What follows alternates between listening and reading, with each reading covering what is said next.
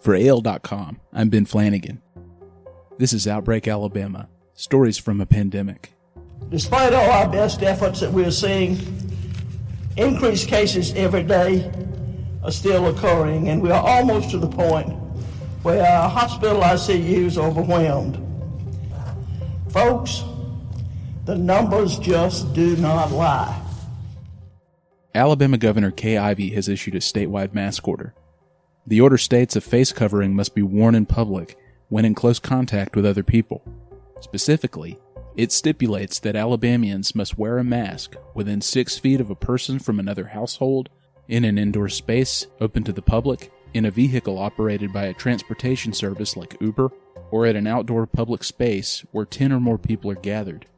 It carries a penalty of $500 or jail time, but Governor Ivey said the focus will be on education as opposed to punishment. You shouldn't have to be ordered to do what is in your own best interest and in the best interest of those you know and love. Well, folks, I still believe this is going to be a difficult order to enforce. And I always prefer a personal responsibility over a government mandate. And yet I also know with all my heart that the numbers and the data over the past few weeks are definitely trending in the wrong direction. The order goes into effect today, July 16th at 5 p.m., and will remain in effect until at least July 31st. And as Alabama has seen a sharp increase in the number of coronavirus cases and hospitalizations, the order supersedes any local regulations. There are exceptions to the order, including children ages 6 or younger, people with certain medical conditions or disabilities, eating and drinking, and medical and dental procedures. It also excludes exercise, voting, and religious worship, though wearing a mask for those is, quote, strongly encouraged by the governor's office. So once again, I'm calling on everyone, everyone in our state to practice personal responsibility and wear a mask. CDC Director Dr. Robert Redfield has said that if everyone would wear a mask right now, he estimates that in about two months or so, we could, quote, bring this epidemic under control. If all of us would put on a face covering now for the next four weeks to six weeks, I think we could drive this epidemic to the ground in the country. So, as of Wednesday, July 15th, 2020, Alabama has 58,225 confirmed cases, with 1,183 confirmed deaths, up 47 from Tuesday, according to the Alabama Department of Public Health. And as of Wednesday, Alabama had 1,353 coronavirus hospitalizations, the highest it has reported so far. I spoke to two people regarding the new mask order, including Robin Hammontree, someone who definitely supports it as many do while case and death numbers continue to spike in Alabama. But there are people who oppose the order in wearing masks in public. One is Jonathan Hunt, a 36 year old man from Shelby County, Alabama, who chooses not to wear a mask, citing a lack of evidence that wearing a mask will prevent him from catching COVID 19. He also says that he feels a mask order infringes on his civil liberties, and he talks about why he won't wear one in spite of Ivey's announcement.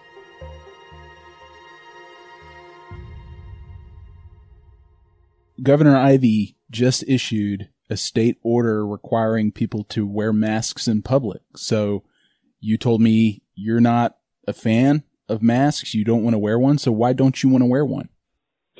Then the fundamental thing is that I don't want to wear a mask. It's, it's fundamentally that I don't want to capitulate to a notion, a false notion of safety. You know, there's a quote that's been iterated many times that those who are willing to give up a modicum of of uh, liberty for safety deserve neither and will receive neither. And it's I'm not trying to be an extremist, but it's it's with regard to that because a there's not not solid evidence a that it will uh, prevent anything. We've seen time and time again. You know, you look on the side of the boxes of these masks. Uh, will not prevent this, not for medical use, not for the. And I've also seen individuals at the CDC wearing full on vacuum suits when they're trying to safeguard from a from a virus. I just think that it's it's a dog and pony show, man. I mean, the evidence is lacking, and I'm not to a point yet where I'm willing to capitulate to a demand based on a notion that is lacking in evidence. Okay, but what about this idea that medical experts have obviously been pushing very publicly that wearing a mask will protect other people, particularly more vulnerable population like the elderly and those with underlying conditions? There seems to be a notion of of this protective power of the mask. The way that medicine works is evidence based, man. You know, I'm not a physician myself, and I'm not trying to act like one or any or, or a healthcare professional whatsoever. But what I do know is that decisions made in healthcare is incumbent upon evidence. Where is the evidence? And you can say, well, this is a pandemic. There's not been time to gather evidence. So I've still not seen a concise ex- uh, experiment, a concise design, data, or otherwise that can show me the amount of reduction of harm that I will get from wearing a mask. Whereas I think that there is more risk from putting a mask on while I'm driving my car and wrecking and dying than there is from a safety aspect of putting a mask on not getting COVID. Does that make sense? Yeah. And just curious. So again, to, just to go back to what we're, what we're hearing from medical experts, whether that's via media from them directly, however they might communicate it. And you, you mentioned that it's based on a notion. So what if we went with the notion, right? Where again, these experts, including the head of the CDC, have suggested or said that if we all wore masks, we could essentially contain coronavirus within about two months. Does that, if that notion was true, even without evidence, but if, if there was, you know, say we, we just tried this, is that something that would make a difference in your perspective? That if you wore a mask, if everybody wore a mask, then the pandemic could go away? Well, um, again, you're asking for for action based on notion, not evidence. So, look, I want everybody to be safe. I'm all for the betterment of humanity. COVID is absolutely real. People are absolutely getting sick. It's it's a real thing, and safety is absolutely important. And viruses are spread, and masks do stop the spread of viruses. So masks are helpful in an environment. That's why they're used in operating rooms. But I do not think that it is the role of a government to tell an individual that they need to do X, Y, or Z in order to expect uh, a certain outcome, especially based on a notion. So I, I get it. It just seems that it's it's a lot of uh, hearsay as to where you know the nebulous of the data. There, there's no there's no concrete data. Like why are we doing this? We we could be doing this all for naught, you know. And I just think there's a slippery slope of society that exists of these types of notions like today it's a mask. What is it tomorrow? I'm not going to go down that road right now unless you want to, but that is my position with the mask because I'm an evidence based individual. You know, my background's in engineering. I need to see how it works before I commit to something. And if you're telling me that these this micron, these particles, this recirculation of of O2, you know, there is detriment to the mass. Yet let's look at it from a scientific perspective before we have a mandate, you know? So I think that a lot of this is rushed into it and everybody, this mask has become the moniker of the answer to COVID. And it's, it's just seems a bit like a scapegoat or something. I mean, it, it, it's, it's kind of ridiculous to me. And so now that there is a statewide order, if you go out in public, are you going to wear a mask? Um, no, no. no. Well, part of the reason is because I have glasses. Anybody who has glasses knows that it's horrible. Also, it's very hot in Alabama, and it's horrible to be recirculating 98 degree uh, Alabama humidity within your face. It's undoable. So to me, it's creature comforts. You know, I'm not willing to do that. I, the the risk benefit ratio to me is not at a point now where I need to be masked up every time I go into public. No. Gotcha. And just so I'm fully clear, you believe the virus is real. People are dying. It's it's not a hoax, obviously, but is it mostly a matter of your own liberty that would be challenged if you were required to do something by the government? I think everything comes down to liberty, my friend. Um, yes, it's with regard to liberty is is is where a lot of this stuff comes from. Yeah. Jonathan, thank you so much. Ben, I appreciate it, man. I spoke to Robin Hammontree, the spouse of my colleague John Hammontree. She works as an instructional designer at the University of Alabama in Tuscaloosa. Robin describes herself as a person who is at higher risk during the pandemic and frequently urges people to take necessary precautions to slow the spread, including wearing masks to protect vulnerable people. She is very anxious about the virus, so much so that she hasn't gone out in public during the pandemic, with very few exceptions. So, Robin, you've referred to yourself as someone who is at higher risk. Can you explain what you mean by that? Sure. So, I have a nervous system disorder, is about the easiest way to explain it. Um, it affects both my breathing, so my lung capacity, as well as my heart. But because it's a nervous system disorder, it impacts pretty much every system that I have. So, I have also valve insufficiencies that they think I was born with. So, uh, a lot of things that make me more susceptible to what we think the risks of COVID are. So, how are you living right now? What precautions are you taking to avoid exposure? Do you ever go out in public? I do not. um, so we we have been, I think, probably about 130 days now. Um, we've we've been inside. Um, of course, I, I go outside and I do walk around the neighborhood. Uh, I did go to the dentist and they took some extreme precautions.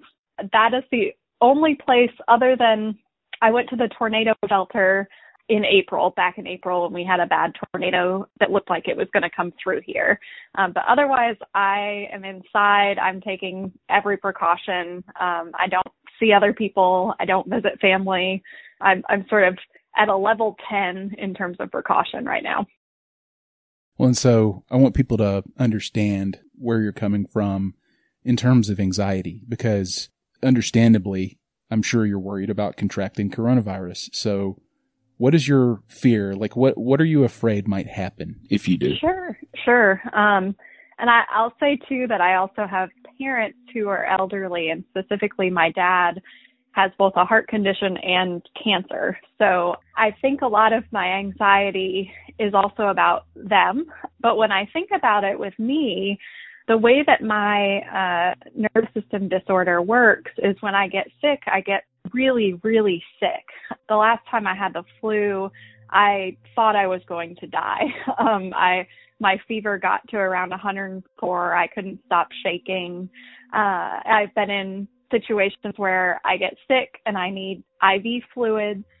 And so when I hear about about the symptoms of this virus and these these new things that are coming out where they think it causes blood clotting and it causes it might affect the nervous system, my greatest worry is that I need to be in an ICU or I need to be hospitalized and there isn't space. Um, that would be my greatest anxiety. And so Governor Ivey has issued a statewide mask order. It's middle of July now, and this all started obviously in middle of March 2020. How do you feel about this step from the state government? Yeah, I, I think it's late. Um, I also, when I think about the order, I, I do have some concerns about how it's going to be enforced. We, we are certainly also in a time where we're taking another look at policing, and I, I worry about potential impacts of that on communities that are already experiencing over policing. Um, and I wonder, is this going to have impacts that we don't intend? The impact that we intend, of course, is something that I really want, which is that everyone wears a mask. But I think that that needs to be balanced with a lot of disbursement of masks a lot of availability of free masks. I know Tuscaloosa has done a good job of setting up these masks, and I think that they were a little surprised with how much demand that they saw. They had their first you know, come and get a free mask if you need one, and they ran out um, within the first couple of hours. So, as this goes into effect statewide, I'm very glad it's going into effect, but I think that it needs to be balanced with making sure that everyone has access to the masks that they need and that we're not in a situation where we're policing someone who doesn't have access.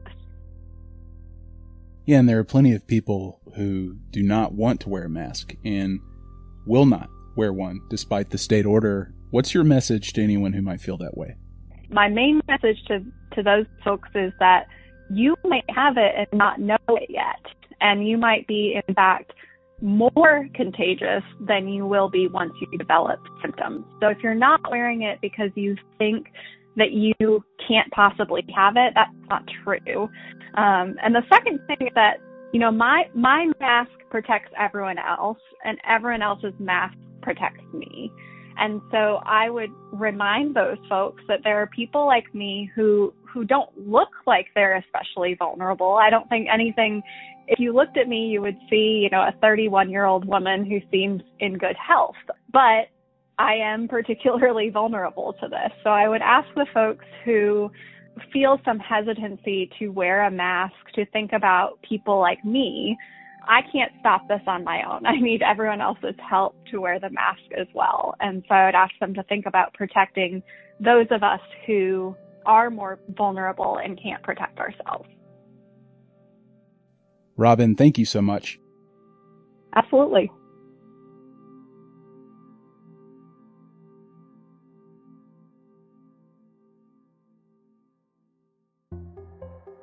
If you or anyone you know is affected by coronavirus and want to share your story, please email bflanagan at al.com. That's B-F-L-A-N-A-G-A-N at al.com. For all of our coverage on the outbreak and how it continues to impact Alabama, visit al.com slash coronavirus. If you like the show, please rate it and write a review. Thank you for listening.